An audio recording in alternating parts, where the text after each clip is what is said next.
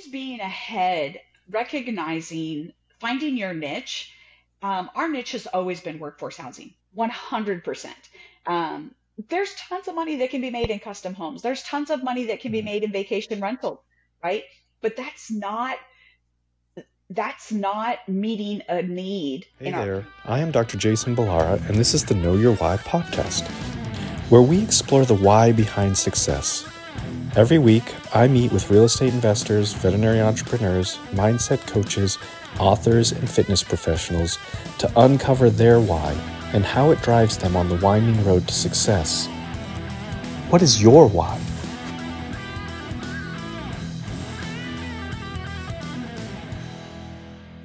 Hi everyone, I'm Jason Ballara, and this is the Know Your Why podcast.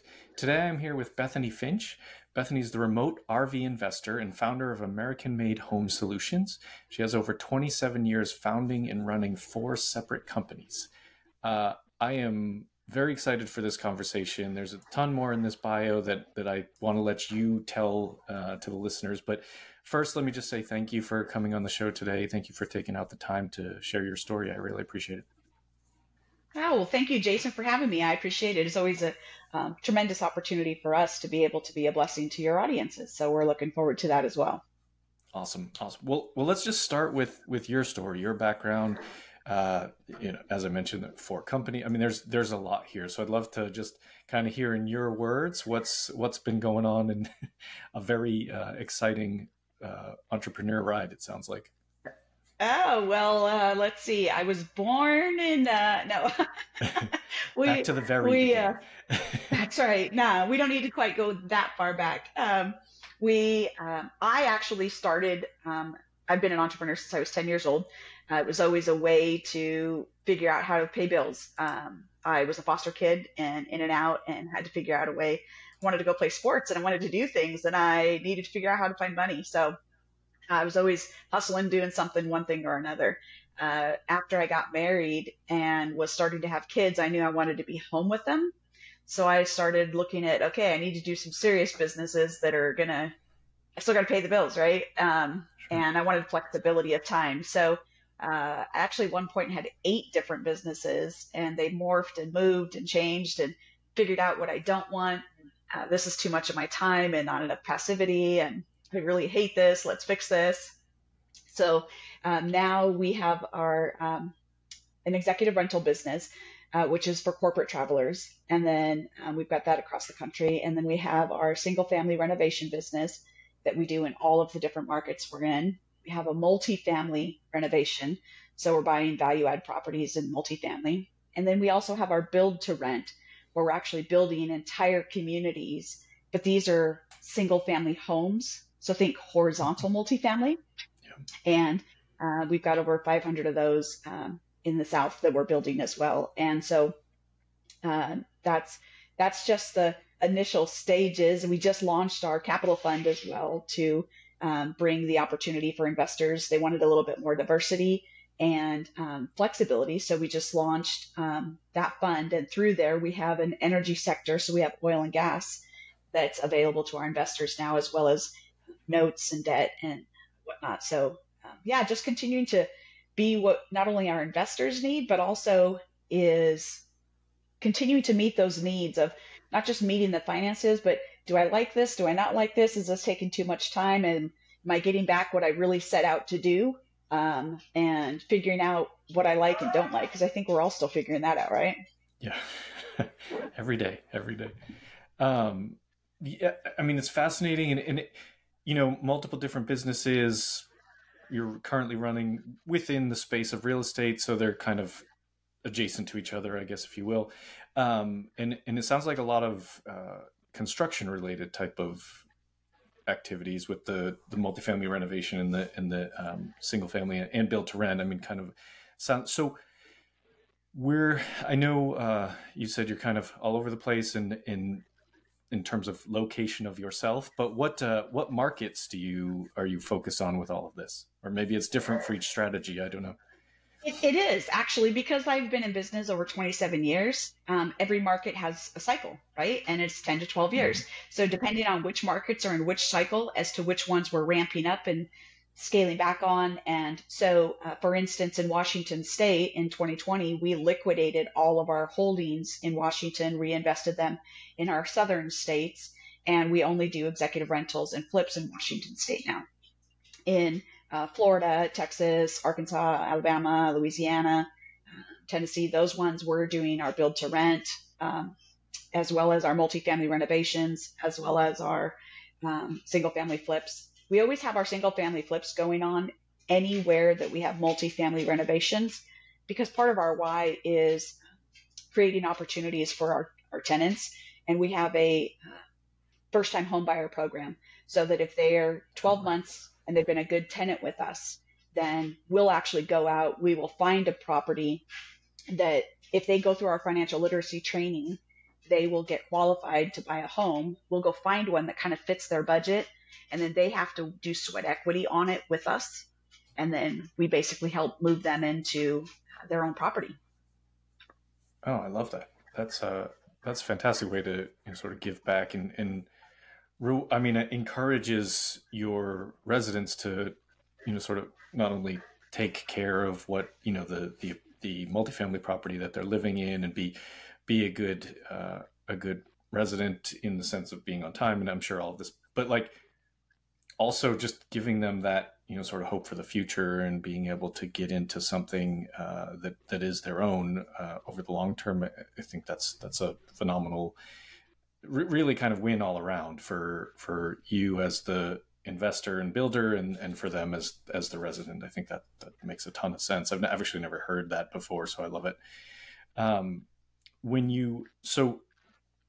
You mentioned, build to rent and is that, do you have a preferred strategy, I guess, on the theme of finding what you like and don't like and all of that as you work through your businesses?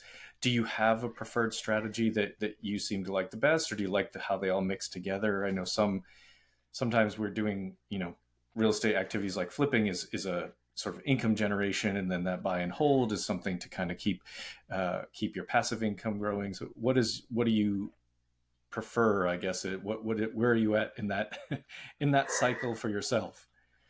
So that's a great question, and I think it can be answered two ways. So, for instance, early on, I figured out that a business can quickly own you instead of you owning the business. And too many entrepreneurs fail because they just create another job for themselves. And the last thing I needed was one more job. So I had to figure out a way to keep it as a business and yet still provide what I was looking for, which was that passive income and the return of my time. So to do that, I set up our businesses so often that executive rentals cover operations, and then single family flips create capital to cover payroll. And then anything extra from both of those buckets goes into multifamily long-term investments. And then obviously our multifamily is our legacy growth and our passive income. And so there's small things along the way, right? But that's the big gist of it. And then I just do my coaching program and things for fun. But we did that. So if our whole goal is to actually reach people and communities, we have to do it in a way that's sustainable. It's not sustainable if I just go in and I flip one apartment community and then I leave that community and never come back again. So that's never been our goal. Every market that we're in, we're there for the long haul. So we're looking at specific markets. Where can we make an impact? Where can we actually do good and do something and bring something? So we're focused on workforce housing. We don't do custom homes.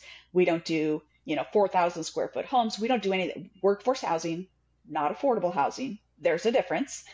Yeah. And we're trying to meet the needs. Our country has a huge housing crisis. So we're trying to meet those needs in a way that's real and tangible and quick. So our build to rent product came out of 2020. We launched in 2020. It was to meet the need, right? The housing crisis just got substantially 10x'd because of COVID. So when the only projects that got completed in COVID were custom or like office space of all things, it really hurt that. And the government recognized, oh, whoops, we messed up. We should do something. So they've actually incentivized a lot of new construction and things as well, specifically in the workforce housing, not necessarily custom homes and things. So there's a lot of cities and governments that have actually been coming to us and saying, hey, would you bring this to our market? Would you do this? We've had cities lift building moratoriums just so we could come in and do what we do just to meet that need, because we can get, if I'm building a 100-unit multifamily building, I have to wait for that whole building to be done to get that certificate of occupancy. Yeah. So then it's just sitting there vacant the whole time. But if I'm doing 100 units that are single family, the moment I get one building done, I get that CO, boom, I can put a tenant in. So it's a much quicker delivery to the market, which helps, but it's also zoning wise. A lot of these, we're not in urban areas, right? I'm not in downtown Dallas, but I'm going where all the growth is going so that we're in that path of progress. So we've been in that path of progress so that when we're finished, it's already there, right? So again, I've been in the business long enough. I know markets, I know cycles, I know timelines. Everything about real estate is historical. There's data everywhere. So we also look at the city governments and the state governments map out 5, 10, even 20-year plans. If you just pay attention to that, you know exactly what's going to be happening and where it's going. So that's what we've done, is we've just capitalized on all of our experience and said, okay, let's work smarter, not harder. Let's do things that matter and do it in a way that can not just value add to our bank accounts and our investors' bank accounts, but to our communities. And even Warren Buffett got on the bandwagon as well. I don't know if you've seen that or not. He's now in build to rent, but he's coming on with a whole different strategy. He's coming on to, let me buy out one of the worst companies out there and let me value add that business and take them over. So that's what he's doing. Yeah. I guess that, that sounds like a Warren Buffett thing to do. Right. Do one step above of what other everybody people are doing, for sure. Yeah, for sure. Yeah, I think that's sort of a brilliant strategy. I want to ask you more about build to rent, but you did say something that I don't want to skip over. You said workforce housing and affordable housing are not the same thing.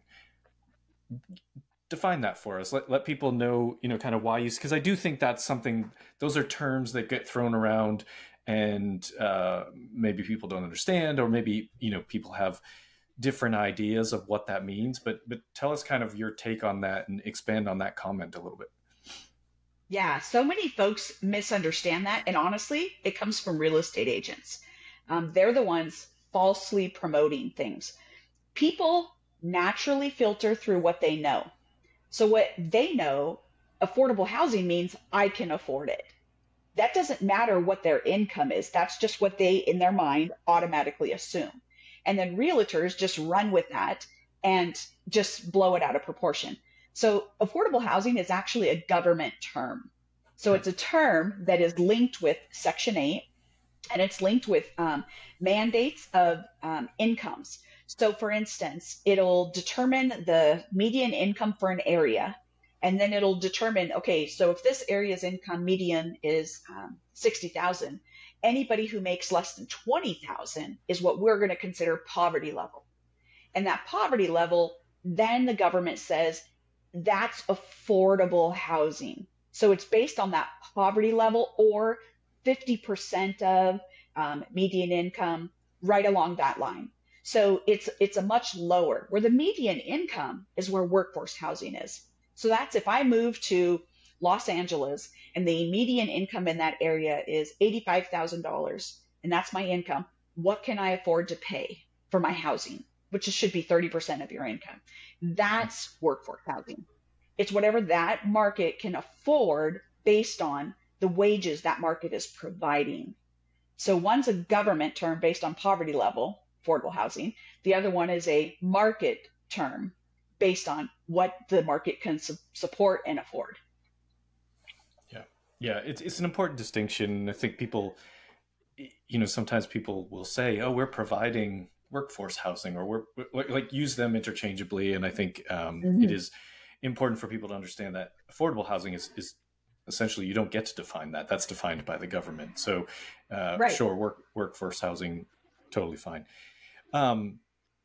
So let's dig in on build to rent and, kind of what is associated with that? You know, you already touched on a little bit in the sense that as you finish one, you know, you can kind of move through and get those certificate of occupancy. Oh, good. The landscapers are here now. Hopefully that isn't too disruptive. Sorry about that. No problem. So the idea is you've got, you know, multiple single family houses within a space. Talk to me about how you structure those communities. Like just a bunch of houses. Yeah. Are you adding amenities? Is there, you know, shopping yeah. type things associated with it? How do you see that? Great question. So our very first community, one of the biggest things that we learned in COVID, remember we launched in COVID. So one of the things we learned is nobody wanted to be stuck in their apartment with their three kids and they're both stuck at home and everybody's on Zoom calls. It was chaos and everybody hated it, right? So the first thing people did was they immediately tried to find a way to get out of their apartments. So you saw a massive influx of people buying houses or renting houses. So the market quickly dictated, we want to be in a house. We don't want to be in an apartment. So our very first one we launched, we built single family homes that simple, like 1,100 square foot homes, but they also have backyards. So people still want their pets. That's usually a big issue back and forth, right? So we put them inside of a gated community. So you still have a community feel, right? But you pretty much have the exact same floor plan throughout. So it streamlines building on our end, but we did provide amenities. So we have dog parks. Some of our properties will have pools. Some of them will have clubhouses and big barbecue areas. Many of them will have smart home integrations and things like that are capable. Weight rooms and or fitness centers, just like a multifamily would have and you would usually see. That's what you're going to typically see on these. So you get the benefits of living in your own house, but you get all the amenities that come with, you know, someone else is mowing that lawn, someone else is, you know, taking care of when something breaks, things like that. So it's kind of a win-win in that area for sure. And then you just have a yard for your pets and things like that. That's phenomenal. Many, many folks are just latching onto that. A lot of this younger generation has decided they would rather rent and pay a premium to rent and then own rentals that somebody else is paying the mortgage on. We're seeing a big trend in that area too. Yeah, I think that specific strategy of, you know, sort of renting maybe a little bit longer in your own life before you decide to buy your own home, and then using that, essentially it's smart, right? Like set yourself up with assets ahead of time so that you can, or sort of ahead of time before you take on those big life purchases. Now you have the ability to let your assets, I mean, this is essentially kind of what the goal that we should all maybe aspire to is have your assets pay for your, you know, I guess, personal liabilities. So that's a very smart strategy in providing a place for people to kind of be where they have all the things they might like in a home, but not being tied into, you know, a 30-year mortgage. And I once heard, it was an interesting quote. I hadn't heard it before, but I once heard someone talk about basically, if you are renting, then your rent is your maximum monthly payment. But if you own a home, your mortgage is your minimum monthly payment. So something that people don't maybe always consider when they're looking at whether they want to buy or rent is kind of some of those little surprise expenses you might run into as a homeowner don't always get accounted for. So this is a really nice middle ground, that sort of build to rent strategy.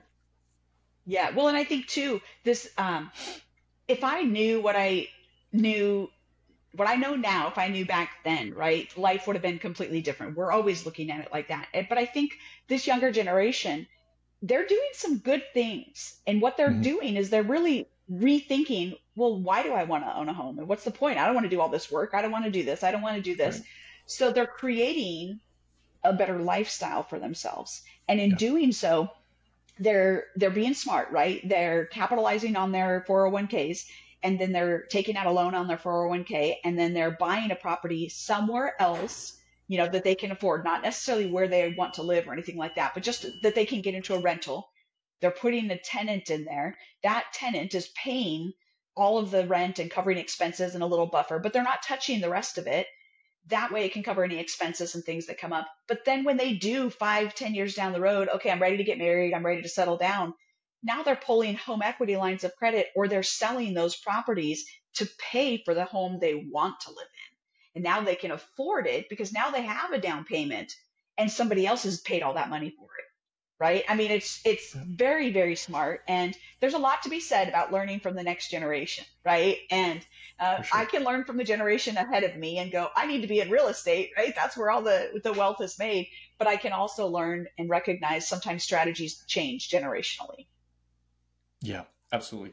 I think that a couple of really cool things, like, to tie all this together. One is essentially what we, people talk about investing in real estate and kind of that freedom that it gives you. And I think you alluded to it in terms of finding which businesses fit your, do the things you want to do. And so essentially what we're trying to create is lifestyle freedom. And it's what, that's what we're talking about here with people deciding to rent a little bit longer is set yourself up for lifestyle freedom now, but also, kind of in the future, and not have, I think so many times big decisions are made because we have to, not because we want to necessarily. And it's like, if you have a little bit of forethought and planning and put some, time and effort into some of this stuff at an early age, not even age, just earlier, and start, kind of work. It doesn't really matter, because that it's not too late if you're not 20, right? Like, it's just, you just need to think about these things and think about how it looks in the future. So you're looking for that lifestyle freedom. And that's the same thing. If you decide to, whether it's, work for someone, or you work for, or you start a business, you're looking for that. You're trying to find what fits into how you want your life to look, and don't just look at the numbers. And that's, that's kind of like a lot of, I mean, my experience, like when I moved into real estate more full time in the sense that, I want, that financial freedom and all that, it's actually so far all there is more lifestyle freedom, because in the beginning, you're not going to make necessarily a ton of money. Like, real estate is a get rich slow thing. So in the beginning, you still got to figure out a way for money to come in the door and pay bills and all of that. But I don't work for anyone else. And so it's on me. Like, all the effort I put in is for me and my family and my investors.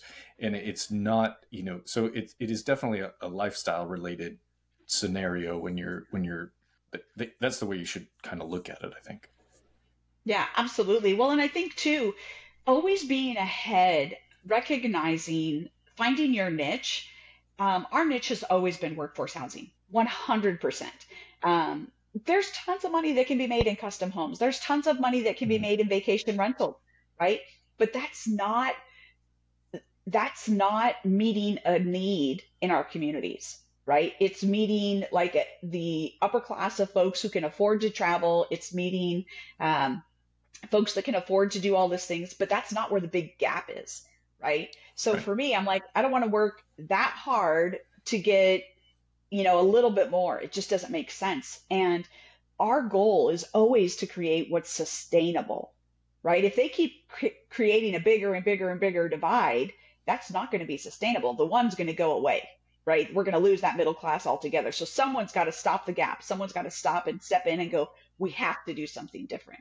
And Build to Rent gives many of our investors not only an opportunity to be a part of that, but to make a difference in a real way in communities. When you've got cities who are desperate to have builders come and do something that's going to meet a need for them, you're creating real change, and you're providing a quality product that is going to last. So then it also meets the needs too, because even that upper class investors, right? Those institutionals that they've been catering to us from day one. Why? Because they want what we're doing. Now, we may not sell it, we may keep it. Many of ours we'll actually keep. Some of them we will sell just because it makes sense, right? Same thing. You got to pay the bills. You do this, you do this. We want to give great returns to our investors, but part of those great returns is those long-term returns, right? The monthly cash flow coming in once they're stabilized. And then that long-term, all the depreciation that they're gaining on their investments early on.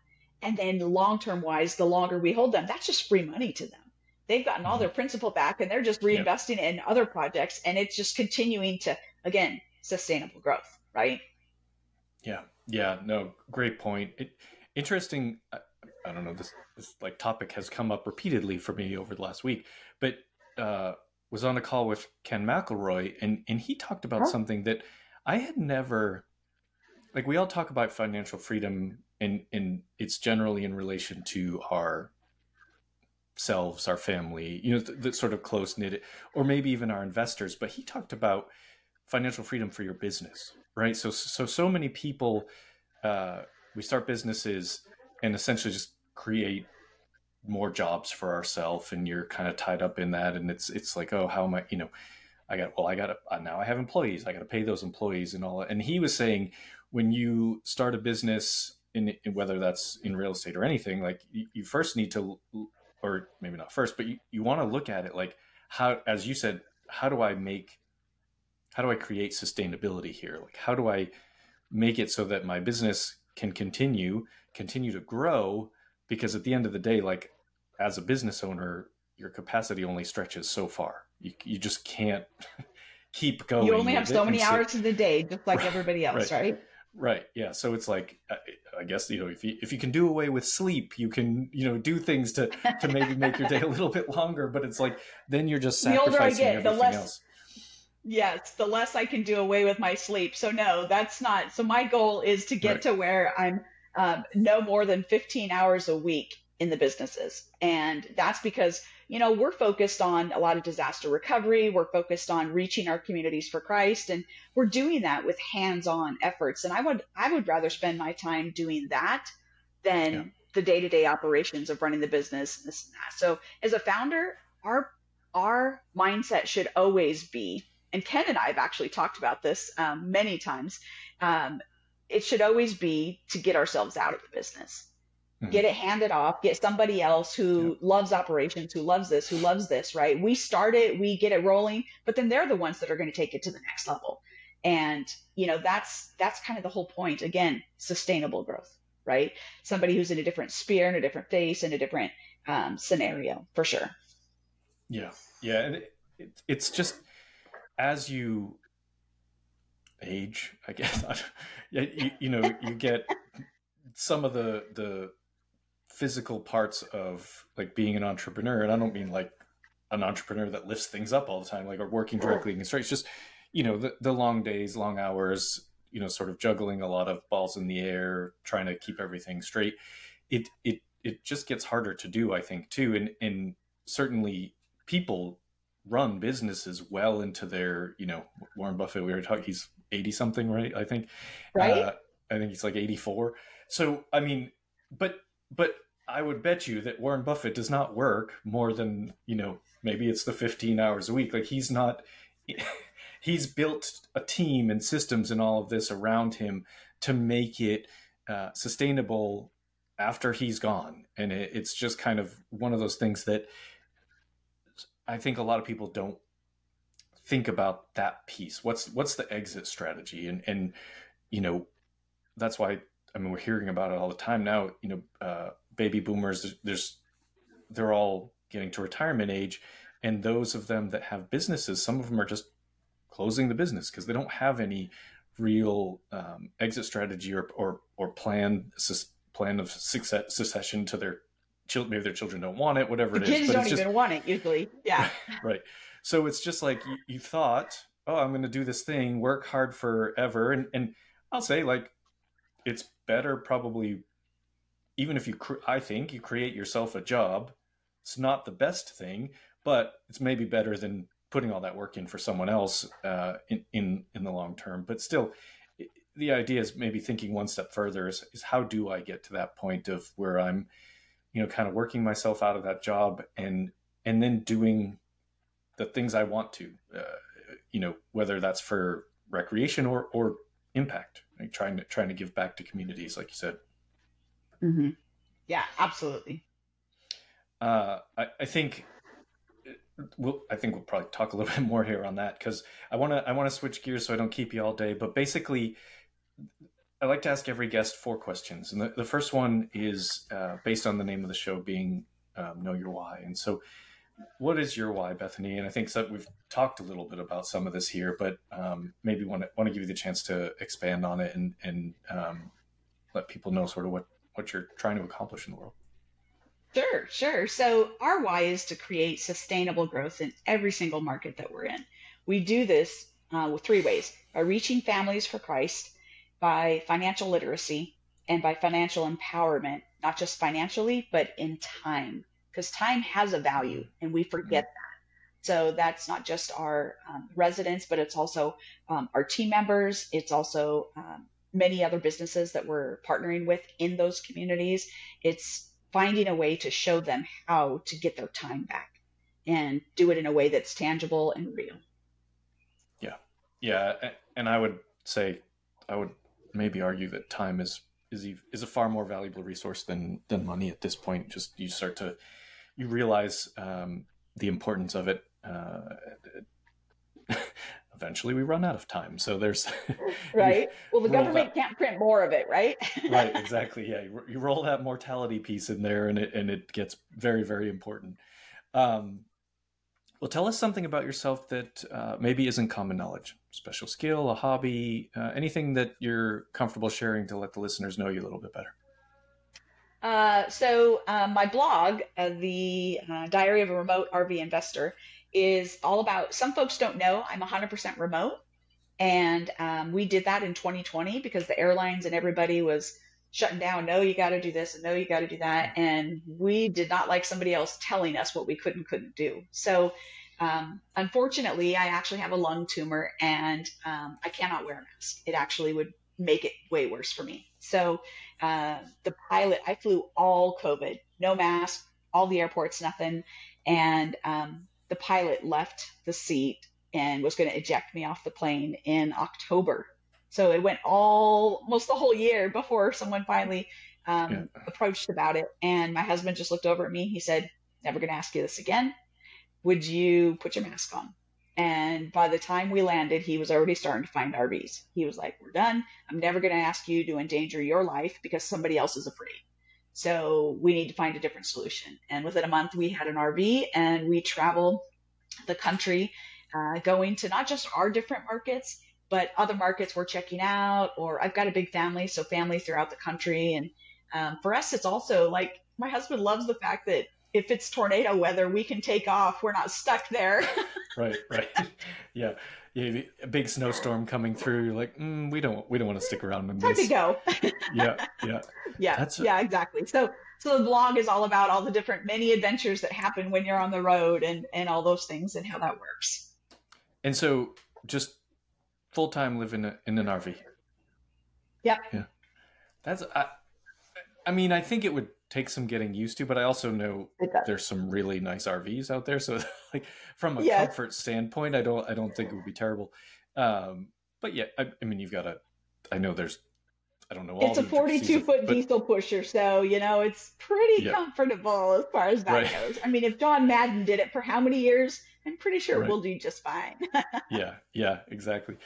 Yeah. I mean, it's gotta be a great way to see the country. We've actually, I mean, we talked about it probably more during COVID, but we had, we'd like to do something like that with our kids, just like get an RV for a summer and just show them the country, be around. And, it's from a work standpoint, it's a little bit, the Wi-Fi on planes is better now, but it's somewhat unreliable. But you can work with a, mobile hotspot. If you're traveling from an RV standpoint, you'd be able to work pretty comfortably to do just about everything you need to do that way. So I think it's a really nice idea. Yeah. Things have definitely changed as far as that goes. Yeah, for sure. When people hear this and they want to reach out to you, what's the best way? Well, so LinkedIn is usually the best way to reach us, but they can always find me on my website, which is American Made Home Solutions. And I do have a free book I'd love to give your listeners. It's all about build to rent and how, as an investor, why there's benefits there for them, how they can be a part of it, but also why build to rent and how that as an asset class is beneficial. So I'd be happy to share that with your listeners as well. So they're welcome to download that at any time. Awesome. And we'll get everything in the show notes too for people so they can find those links. Last question for you, Bethany. What piece of advice would you give to someone who is starting out in real estate? They hear this, they're inspired by your journey, and they're just not sure what steps to take first. I would probably say one of the best things that I did that made a difference that I noticed all the others around me and what the difference between me being successful and them not, I just got out there and did something. I wasn't out to perfect everything. I learned from other people's mistakes. I was willing to spend money on education. I was willing to go to events and talk with people and what about this and how this. And then the best coach I ever had told me something that was literally transformative to my business. And they said, 10% of all the deals you do in a year, you're going to bring money to the table. So basically with my sports analogy brain, she literally said, look, it's not always going to be a home run. Sometimes you're going to flat out strike out. Other times you're going to get base hit. And if we're always going into it with the expectation of everything's going to be a home run, we're always setting ourselves up for failure. And I stopped using the whole word failure. It's not even in our business at all. People aren't allowed to say that because failure is simply an opportunity to learn. And why are we considering it a failure? Oh, I didn't hit that goal. So did you get further than you were yesterday or the day before? Yeah. So recognizing, don't set yourself up for failure by using terminology and words. Just get out there and start doing. I was willing to do stuff. I've got some, every learning lesson has a price tag. And the bigger the price tag, usually those are the ones we remember the most, right? So I've got one that's an $85 million one. I have another one that's a $85,000 one, right? So, and each one of them, those lessons, I don't forget, right? And so there's value in every single one. Yeah, it is fantastic advice, and I actually love that. Like 10% that you know, 10% of the deals you do, you're going to bring money to it.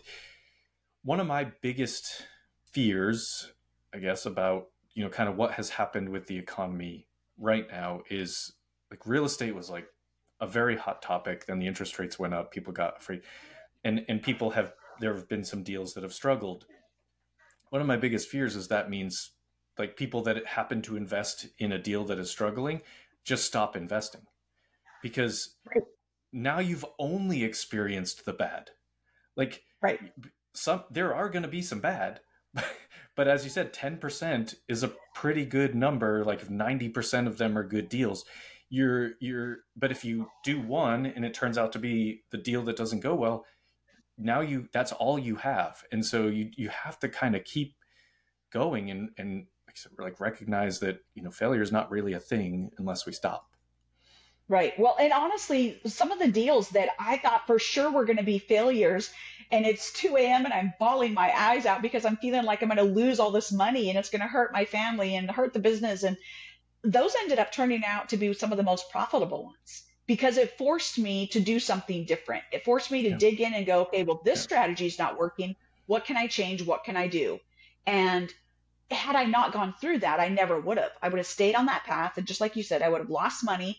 And then I might have even thrown up my hands and said, oh, I'm done. This is pointless. And so many times, just because I've stuck through things and I've gotten water under the bridge and that movement has kept going, it's made a big difference. And I saw so many other investors starting at the same time I did, and they're nowhere to be found. And it's not because I was, you know, so much smarter than them or anything. I was just willing to keep going and keep trying and keep figuring it out. And, you know, some people learn to swim by jumping in the deep end, right? Other people learn to swim on the side and a little bit at a time. Yeah. Everybody's different. Yeah. Yeah. I think this is a Michael Jordan quote. I think he said, I never lost a game. I just ran out of time. And I feel like that's like one of the best sports quotes I've ever heard that applies to real estate, right? Because it's like, you just got to hang in. That's it. Like, you're going to have downtimes. You just got to hang in. And it just, you know, speaks to the long-term success of real estate as a whole. Bethany, this was awesome. Thank you so much for coming on the show, sharing your story. I think people are going to get a ton of value out of it. So thank you very much. You're welcome. You're welcome. Thank you so much for having me. I appreciate it. Hope there was some good value for your guests as well. I'm sure. Folks listening, I know you're going to get a ton out of this episode. Please like, rate, and review the show so we can get more great guests like Bethany. And thank you all for listening. Hey there. I am Dr. Jason Ballara, and this is the Know Your Why podcast, where we explore the why behind success. Every week, I meet with real estate investors, veterinary entrepreneurs, mindset coaches, authors, and fitness professionals to uncover their why and how it drives them on the winding road to success. What is your why?